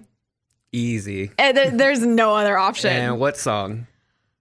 Oh, you know, I would. I think it would be like so basic for me to say, "Man, I feel like a woman." So because it would be too basic for me to say that, even though that's really probably what I would choose. Whose bed every boot's been under? I feel like it's such a fun song. Yeah. Who would you duet with? I mean, probably. I'd probably go old school and do like George Strait. Oh, re- I, wait! Out of all the artists in the world, you choose George Strait. Yeah. I Not think- even Post Malone. Oh, we're talking about. Oh, any you could do any country- any oh, artist. You know, Oh, what? yeah. I'm I'm giving you any artist. I thought we were going country. Yeah, Post Malone, easy. That would be your pick. That would be my pick. What song? Probably, I Fall Apart. Okay, I don't think I've heard that one. It's my favorite Post Malone. Well, one of my favorites. That'd be a good duet. Okay. But if you had to choose country, then it would be George, Strait. George Strait. Strait, yeah. And what song? Probably, probably Amarillo by Morning. Can you can you give us a little taste of what that would sound? Like? No, I can't. I tried. I tried really hard to see if I was going to get that out of you. But I do want to hear that now. Now I would like to hear George Strait and Mike Deestro duetting Amarillo by Morning. there we go. Someday. Ah, you know what? I feel like we can make that happen. Those are some great duets that, you know, I really hope I see. Another one that would be cool would be singing with Dolly Parton. That would be a cool one. Yeah. I just feel like she brings so much energy, like just who she is. Her whole essence just dominates, and you could just stand up next to her and look pretty, and it would sound great. I feel like that would be the, the Dolly duet. Um, but yeah, we also coming in like hot, hot, hot at number one is the drama around the haunted crying boy doll Yes. boy was there drama. First of all, Eddie and Amy, you know, put their foot in their mouths by saying they don't think things could be haunted. There was a whole challenge. Amy lost, and then she paid somebody to take home the crying bowl. Now, it, boy doll, boy doll. What is happening with my mouth today? Um, I feel like that's every weekend, so I'm not surprised.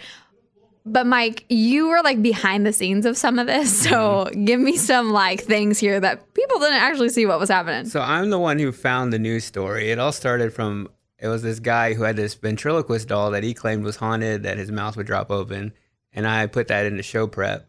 Bobby liked that story, and he was like, "What if we find like a haunted item?" I was like, "I got it," because had- wait, so were you just like searching eBay and that's how you found yeah, it? Yeah, I got on eBay and just started searching for haunted toys, old toys, stuff like that. I get on eBay a lot sometimes to search random things. So I knew that was the place to go. And I found a few different ones.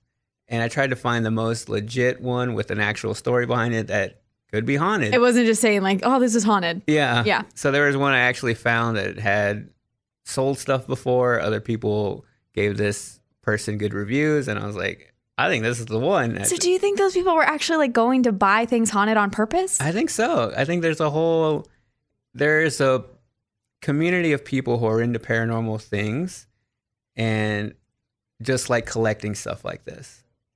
What if, what if the whole thing though is this woman who's actually the haunted part of this whole story? You know what I mean? Yeah. Like she's the one who's selling haunted items, but like there's something associated with her. I, I think she just collects them. I don't know. So wild. Okay, yeah, go on. So then we picked the one out and our idea was like how do we bring this onto the show? Do we spin the wheel? Do we like how do we do it to where somebody has to take it home for a week? And then we had the idea of, well, we talk about it, see who is not afraid of it or doesn't believe in it. And then if they don't believe in it, they're in the running for it. And it was Amy and Eddie. It was Amy and Eddie. And then Amy lost the challenge, and she was. I, I thought we may actually have a moment that Amy cried. I thought that might have been coming. it was close. I felt like. Yeah, like she was very like she didn't believe in it, but then she got afraid when like we had all these listeners come on and tell stories. Like somebody came on and it was a story of like they brought in a, a pastor to do an exorcism, and at that point, I think Amy was like, "What am I involved with Yeah. now?" And uh, yeah, then she ended up paying somebody a pretty big chunk of money to not get it to be at her house. But I like. I love the behind the scenes aspect because it's funny to me that you were just scrolling eBay and this is how that idea was born. I think people will be fascinated by that. But do you believe that things can be haunted? Yes, and that for that same reason, I had it shipped to the station and not to my house. and it didn't even come in the station. It didn't even come in here. It got delivered out front, and then I kept it outside the building until we did the bit. And but yes, like I've had personal experiences to where I've felt demonic presences, Mm. and I've also just felt like things can be haunted. Gosh. So what are your what are your like give me a personal experience that you have. So I had what I la- I didn't know what was happening to me, but I for I'd say about a year and a half of my life, I had what later I found out was called sleep paralysis, and I would go to sleep, and at some point, it felt like there was something sitting on top of me, and I felt like this weight on my chest, kind of pushing me down. And it kind of came in waves. Like that would happen, but the time it would get really bad is I would feel that weight on my chest, but I would also feel like something pulling the covers on me. To where like physically, like the covers would move down and I would have to pull them back up over me. They would get pulled down again, and then sometimes I would put it back over me and it would come down even tighter. And I just felt like this presence on me. And I think the worst it ever got was one time it the pain and the weight on my chest was so heavy that I like tried to like scream out and like for help and like I went to make a sound out of my mouth and nothing came out and it was just because I felt paralyzed by something and sometimes I felt like I was outside of my body and like I could see myself and this whole thing happening to me but I couldn't do anything about it and the whole time I lived in this one specific apartment is where it all happened. I just always felt uneasy there. And it wasn't until I moved out of that place to where it never happened to me again. So it only happened when you were at this specific place. Yeah. And I've even tried to go back since then. I think the last time I kind of thought about it, I was like, I want to look up like if anybody else from that apartment has had any kind of issues or if anything's been reported there. I wasn't able to find anything. But I Well, yeah, realized because nobody it- probably is going to report it because they're like, "What is this?" yeah. And and you, it wasn't until later that you're like, "Oh, that's what that was." Yeah, I didn't I didn't know what it was. I had no idea about it until I, you know, researched about it later and other people who have had similar experiences said this is what it's called. So it is related to paranormal activity. Yeah, some kind of there's a lot of old like historic documentation of this happening and it's tied to some kind of demonic presence. So I've always just believed in that. Wow. And, and so, like, do you think there could potentially be like some, I don't know, trauma in your life that could have resulted in that? Is there any connection to that? Or is it just connected to, I feel like I was also I think what I last time I talked about it on the show, they brought up like asking me about what time like where I was in my life. I was Mhm. pretty unhealthy at that point.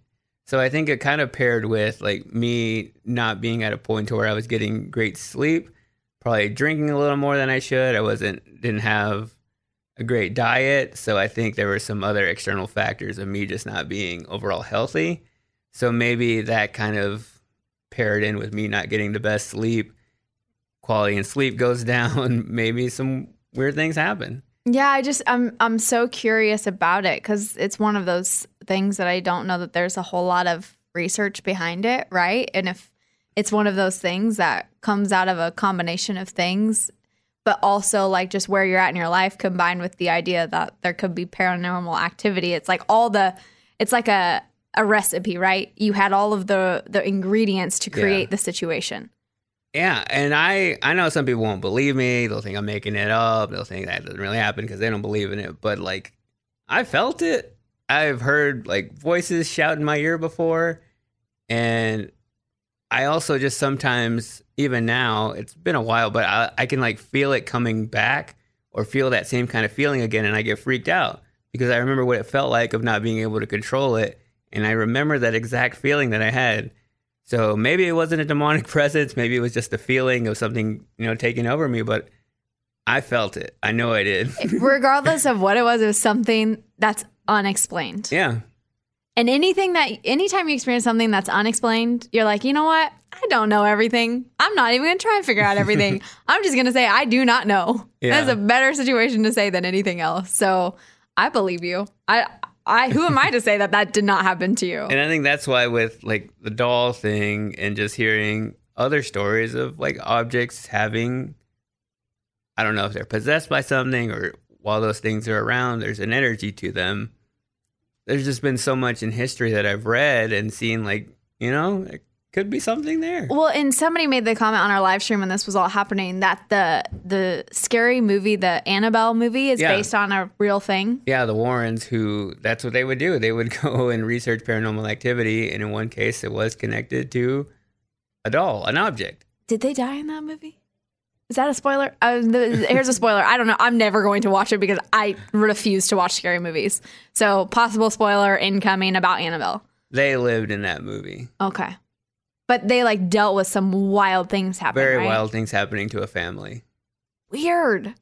And that was all based on a true story. Yeah. See that? Mm, no, I don't need to. I will never, like, there's a reason I don't. So, after the whole sleep paralysis thing, did you ever not want to watch like scary movies? No, Because you love horror I movies. do love horror movies.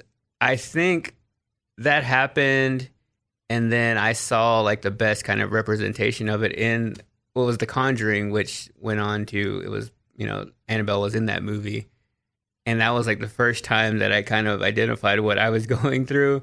To like that's what it is. Like that's how I felt. Was The Conjuring based on a true story too? Yeah. So The Conjuring was the first movie, and the Annabelle is kind of like the spin off of those. How many of these horror movies are actually true? I did not Well, know any of this. Mike. I know the story behind The Conjuring is based on a true story and the actual paranormal investigators. All the other sequels have probably been, you know, I do not care. I did not realize there are horror movies that are based on real things. I did not know that. mhm. I just refused to watch all of them. Now I'm really glad that I have refused to watch all of them. and I just feel like when there's so many things based on true events and the similar things being described, there's something to that. God, yeah, there is. Wild. I am mind blown right now. Like I've always I've believed in it. I believe in what you're saying. I am just mind blown right now that there are movies out there that I could have accidentally watched that were based on true stories and would have absolutely ruined my life. yeah, I mean, not everything in them is completely factual. well, yeah, still, just even a little bit, just okay? based on it. God, yeah. So I I believe in those, and this is you know what, not entirely related, but kind of related because it has to do with sleep. Um, you've been saying people have wanted to hear about our little night routines and, and morning routines that are associated with this think, show. yeah, people just get curious how we power down when we do have to wake up early the next day. you know, I'm gonna be honest. I don't think I ever actually power down. I don't think so either. like, I think I might just be a robot that somehow closes its eyes for about six hours. I wish I just had like the function on your laptop that you can just hit sleep. I wish I had that in real life. So you wish we were robots that you could hit a button and we turn on and Just off. turn on and off. I do. I mean, every night I have to take melatonin. That's the only way I can actually force myself to fall asleep, which is mm. probably not the best thing for my body. But if I don't take it, I won't fall asleep until like twelve thirty, and then I'll get like five hours of sleep, maybe, on like a weekend. Like weekday, if that happens to me, it's like three hours, right? Like, Yeah. and that's that's a mel- that's two melatonin in me. I like for whatever reason, my my body is just like so stimulated that it it can't or I'm so tired during the day and I'll t- take a nap because I can't function and then I'll wake up and I can't be able to sleep. Dang. So like my night routine sucks. But ever since I added melatonin, I can sleep now. And I go to bed at like 10 o'clock. It's mm. wonderful. Yeah, I try to go to bed around ten. Do you actually fall like do you fall asleep easily? Yeah, my thing is staying asleep. Like I can fall asleep. I can fall asleep right now. Like I just have that in me to where I can. I think I've been waking up early for so long in my life. I've been doing radio now for, I mean, over ten years. so waking up early has just been a part of me that I'm always at least a little bit tired to where I could just fall asleep. I could chug an entire thing of coffee and then take a nap. So for me, I can fall asleep, but it's the actual staying asleep that's hard for me. So now I'm on actual medication Oh gosh. because a lot of my like stress and anxiety and overall like my mental health is like directs back to my not being able to sleep. Mm-hmm. So I realized it was a pretty big issue to where I had to go see a doctor and then find out like, yeah, you're not getting great sleep. That's kind of messing up your entire well being. So now I'm able to go to sleep and stay asleep and actually feel better. So that's been kind of a big thing in my life. Yeah, well, I I've never realized until I was an adult that sleep has such an important factor on our genuine like well-being and mental health. Huge factor. Mm-hmm. It's like one of the biggest factors.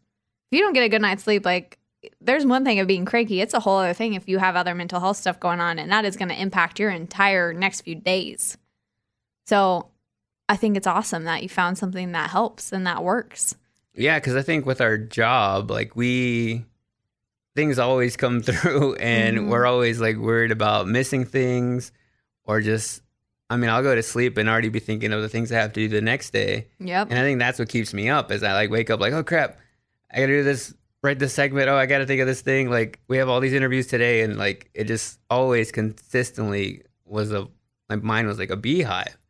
So I think now it's like calm down, and when I do need to power down, I can power down, and it's helped me a lot.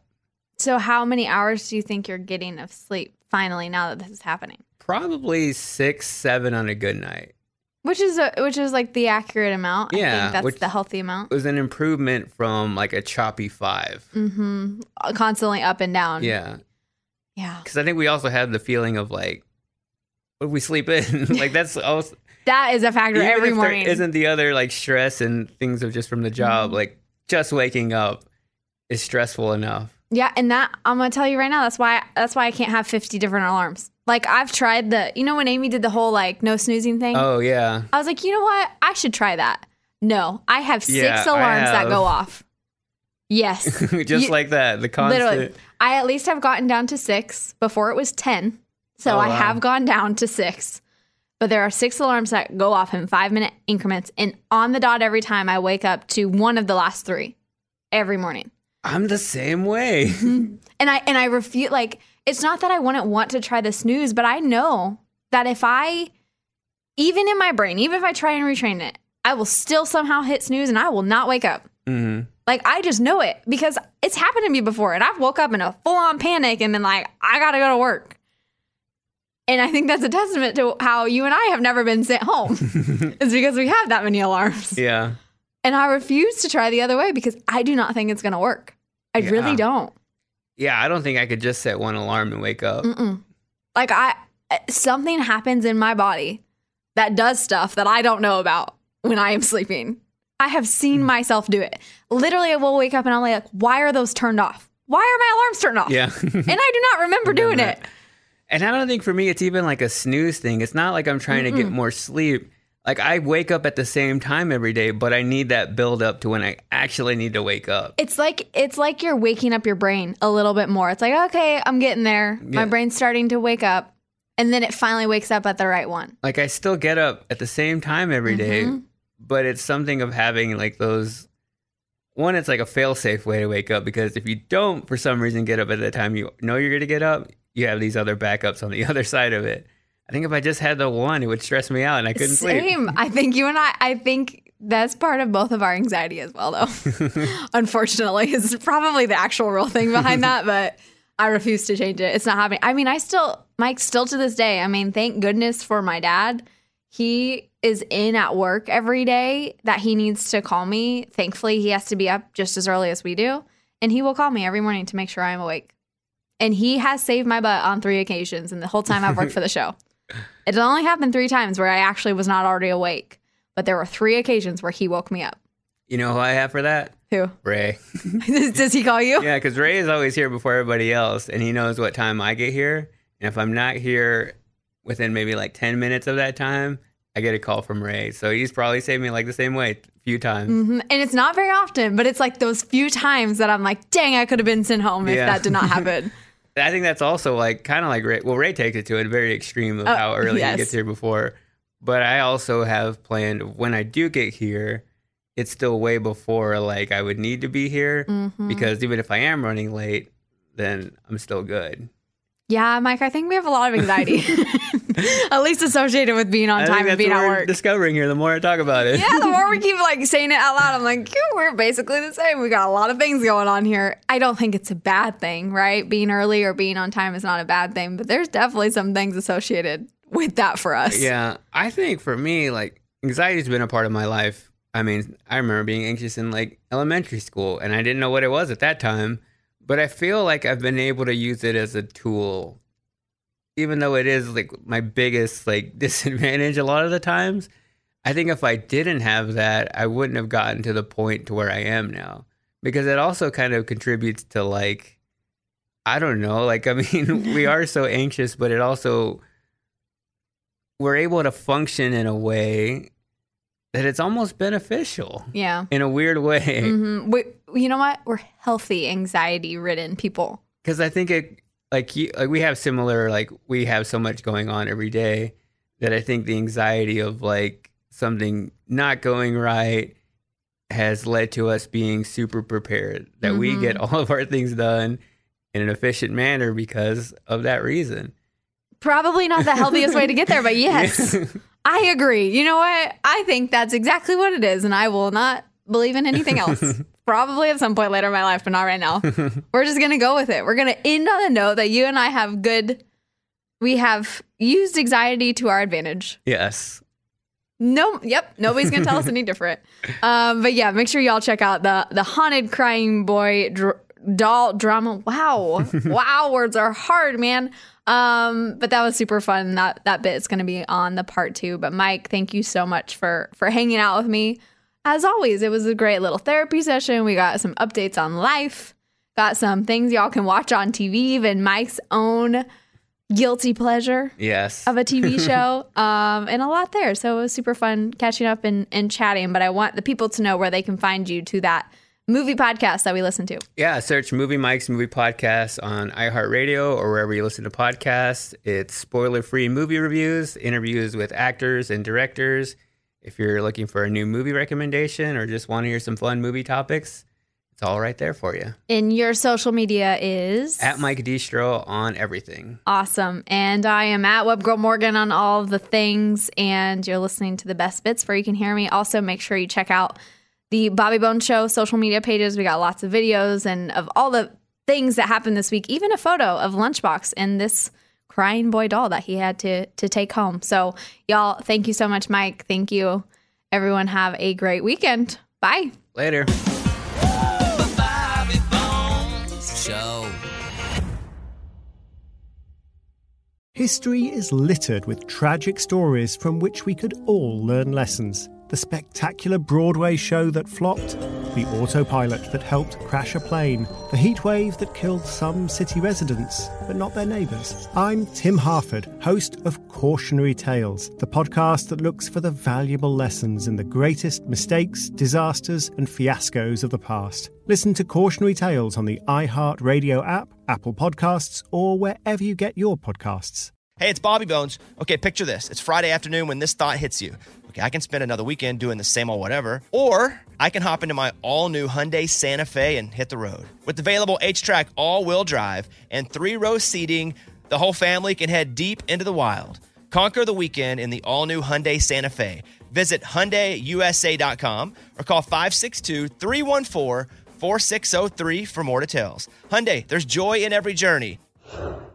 This is the year to stop overpaying for your family plan. So choose a straight talk wireless family plan. Unlimited data, talk, and text on a reliable 5G network. And you can get a new line starting at $25 per line per month for four lines, plus taxes and fees and no contracts. That's good decision making. Available at Walmart and on straighttalk.com. Family plan discount with four lines, all on the Silver Unlimited plan. Not combinable with auto pay discount. In times of traffic, your data may be temporarily slower than other traffic. Video streams at up to 480p.